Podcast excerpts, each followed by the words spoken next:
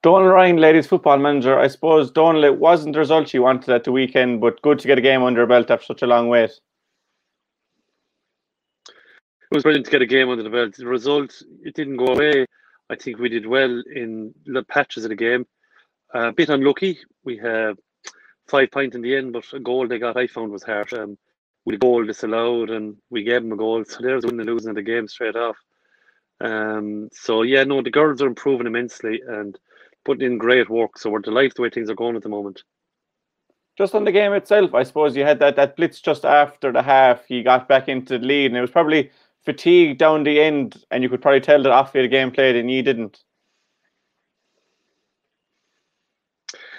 Yeah, it was, um, it was it was it was a combination of a couple of things. I think like we came out all guns blazing in the second half, and we had a chat about it at half time. Uh, I think they got an injury. We won a we, but we had a free, so play was held up for a while, and probably just killed a bit of the momentum that we had going with us that time.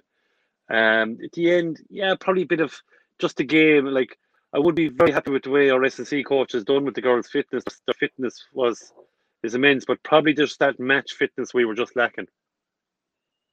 Yeah, and just coming into the game, you, you play Carlow this weekend, two o'clock in L I T Gaelic Grounds. But on the team you named, there's two changes. Roshan Ambrose and Anya Kuninam are out, Megan Buckley and Sean and Ryan are in. Are they kind of forced changes with the girls playing Camogie the day before?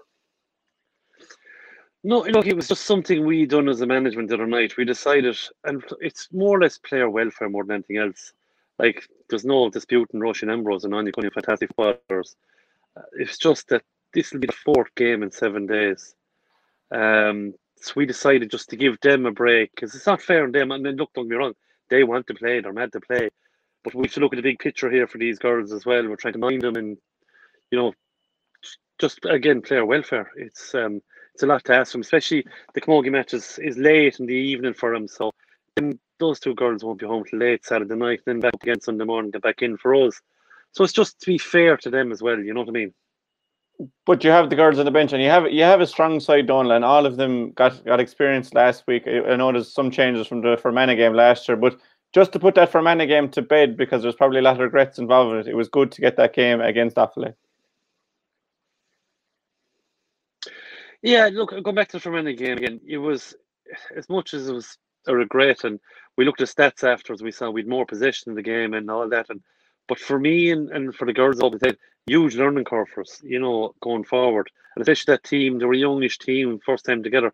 That's something now that's in the background for these girls, something to build on. And they have that experience now that, that, that no one, not anyone let that happen to them again. They shouldn't, because the hurt they had afterwards, that's where you get these things to push you on and drive you on. Yeah, and you face Carlow now, you know, a win will, will take you through to the semi-finals of the league. Carlow lost by, by six to Offley, lost by five, and you got that late point, obviously, from Clinnaunach Alex. So there'll be nothing between the teams yes. going into the game. No, and our, our um, experience with Carlow the last few years is we've come out the wrong end every time. So we lost last year to them the year before. Carlow came down to Limerick and beat Limerick. And I think the year before, Carlow drew with Limerick above in Carlow. So, yeah, not a team that it's going to be easy for us, you know, to, to get over.